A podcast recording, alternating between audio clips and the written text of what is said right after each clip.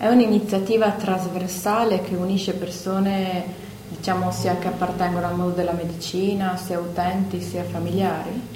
Ma purtroppo che si rivolge al telefono viola sono sempre solo i, i malati, cioè i, non so come chiamarli, le persone che hanno subito queste violenze, queste, questi abusi psichiatrici, non, son, non, c'è mai nessun altro che si rivolge al telefono viola. È da lì che mi è venuto poi la, l'idea di creare un'associazione mia in modo di raccogliere invece tutte le professioni, tutte le categorie che riguardano l'umano, quelle umanistiche che può andare dalla, dallo psicologo, dallo psichiatra soprattutto, dal, dall'antropologo al pedagogista, al neurologo, tutto quello che riguarda la sfera della malattia eh, cosiddetta mentale nella, nell'umano, che va io, a me non piace parlare di malattia mentale, sicuramente a un certo momento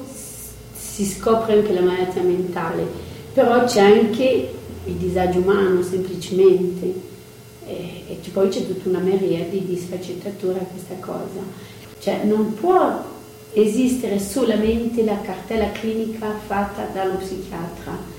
Secondo me parallelamente deve esserci anche il parere del paziente, chiamiamolo paziente, e allora abbiamo deciso di aprire queste cartelle cliniche, di farle eh, scrivere da, da loro stessi. Parliamo dell'associazione, come si chiamerà, quando inizierà l'attività e quale sarà questa attività? Allora, si chiamerà, si chiama già eh, Associazione Transnazionale Resilienti dai servizi sociali, psichiatrici e sanità. Allora eh, abbiamo scelto resilienti per non scegliere, escludendo la parola vittima che non mi piaceva, e la resilienza è la capacità dell'umano da, di uscire da situazioni difficili. Finché ci sarà umanità, certi dolori ci saranno, l'essere umano deve cercare dentro di sé di risolvere quei problemi. E, e questa si chiama resilienza. Allora ho voluto dare questo, questa parola transnazionale perché ho intenzione di smuovere un po' i paesi intorno, intorno all'Italia.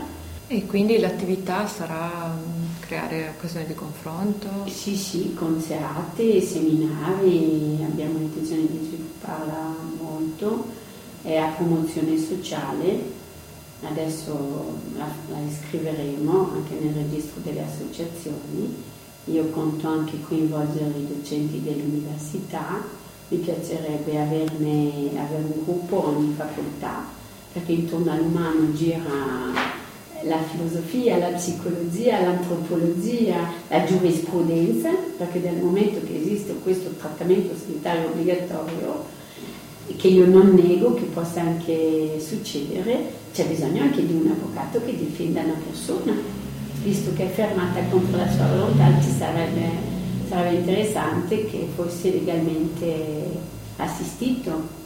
E perciò io avrei l'intenzione di, di coinvolgere le università a livello di ricerca